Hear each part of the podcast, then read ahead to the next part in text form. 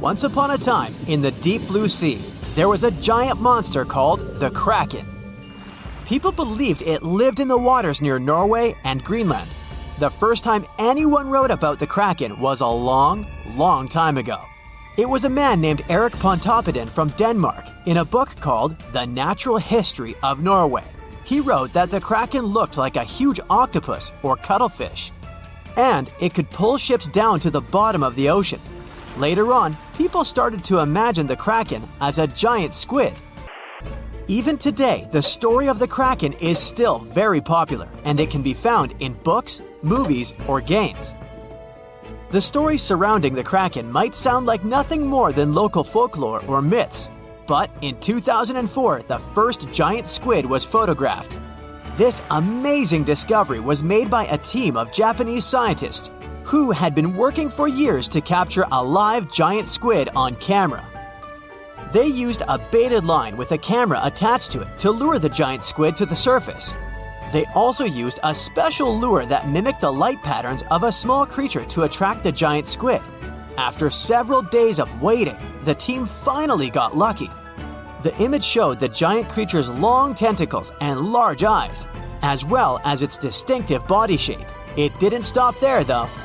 In 2012, another team of scientists, this time from National Geographic, filmed a live giant squid for the first time in its natural habitat. This footage gave the world a much better understanding of the giant squid and its behavior. You've surely heard about this next myth too. It was said to be the most beautiful and wealthy city to ever exist. Its entrance was decorated with marble statues. The architecture of this city was sturdy and imposing. The depictions of Greek deities, beautifully painted, could be seen almost everywhere. The city has been the subject of debate for historians and fiction writers alike. We still have very little information on the location of the ancient city of Atlantis. That is, if it even existed.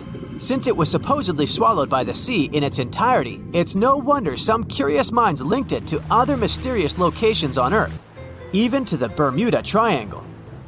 But let's not get ahead of ourselves. It's not yet confirmed that Atlantis truly existed. The idea of an island sinking into the sea due to an unknown disaster is a widespread idea in mythology and popular culture. However, it is possible that the story of Atlantis was inspired by actual events, such as the sinking of islands like Helike. On this island, located in the Gulf of Corinth, there was a thriving ancient Greek city it was known for its prosperity and wealth, and it was also an important spiritual headquarters for the Greeks. The city was home to a building dedicated to the immortal Poseidon, and it was believed that he protected the city himself. However, one fateful night in 373 BCE, a massive earthquake struck the region. The ground shook violently, and the city was swallowed up by the sea in a matter of minutes. The residents of Helike, unable to escape the disaster, all disappeared under the waves. The sinking of Helike was a great tragedy for the ancient Greeks, and it was seen as a punishment from the higher spirits. Many believed that the city's prosperity and pride had angered them, and they had punished the city by destroying it.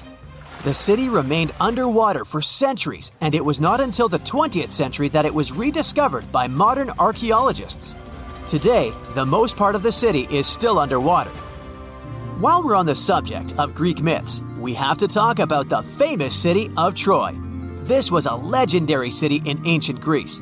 Scientists believed for years that it had been made up by writers and philosophers.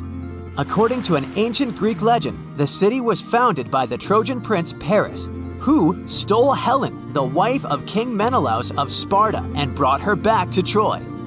This event sparked a huge conflict between the Greeks and the Trojans that lasted for 10 years. One of the most famous stories from the Trojan conflict is the tale of the Trojan horse, a large wooden horse that the Greeks built and left outside the city gates as a gift to the Trojans. The Trojans, believing the horse to be a symbol of peace, brought it into the city.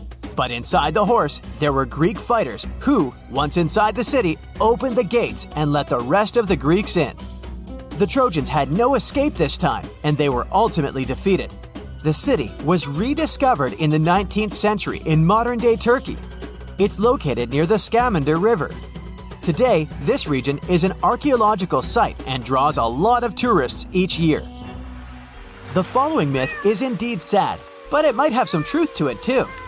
It is said that years ago, the Solomon Islands in the Pacific Ocean, there lived a man that was deeply in love with his wife. The woman, however, decided to leave him for another man and moved to the nearby island of Tiona Heartbroken and filled with rage, the man sought out a curse to take his revenge. He set out on a journey in a canoe, determined to bring destruction to the island where his wife had fled. Upon arriving at Tiona the man planted two taro plants. One he kept for himself. According to the instructions, once his own plant began to sprout, disaster was supposed to strike the island. And it did. The man watched from a mountaintop as a series of waves smashed into the island, causing it to sink beneath the waves. Teonimanu was a real place, but it's not entirely clear when it disappeared. It is said that waves alone could not have washed away this small but tall volcanic island. But an undersea earthquake could have probably done it. The island was balanced on the edge of an unstable underwater slope. The most reasonable explanation is that a huge earthquake shook the region, which made the weak foundation collapse and caused the island to sink beneath the waves. This island sized landslide would have pushed a lot of water out of the way, which would have created a series of massive mega tsunamis. So, although those vengeful waves could have occurred, they were most likely the result of another event. And that sad man, with his curse fulfilled, returned to the Solomon Islands with his heart still heavy after the loss of his wife. We won't leave the ocean waves just yet, but we're heading over to Hawaii. A legend has it that once upon a time, there was a Hawaiian higher spirit named Pele. She was the protector of volcanic fire and was said to have arrived at the islands to flee from her older sister. To conceal herself, Pele hid in various hideaways on each of the islands until she finally concealed herself in a pit at Kilauea. This is why, according to the legend, Kilauea is known as Hawaii's active volcanic center today.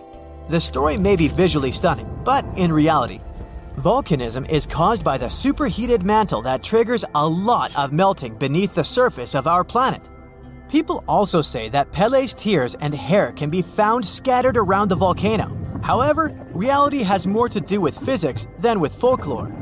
When lava cools rapidly, particularly when it gets quenched in water or a small amount of it flies through the air, it turns into volcanic glass.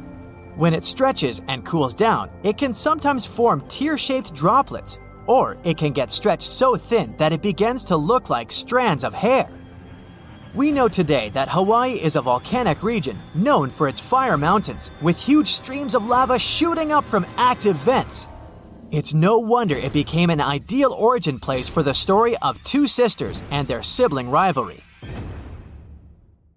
That's it for today. So, hey, if you pacified your curiosity, then give the video a like and share it with your friends. Or if you want more, just click on these videos and stay on the bright side.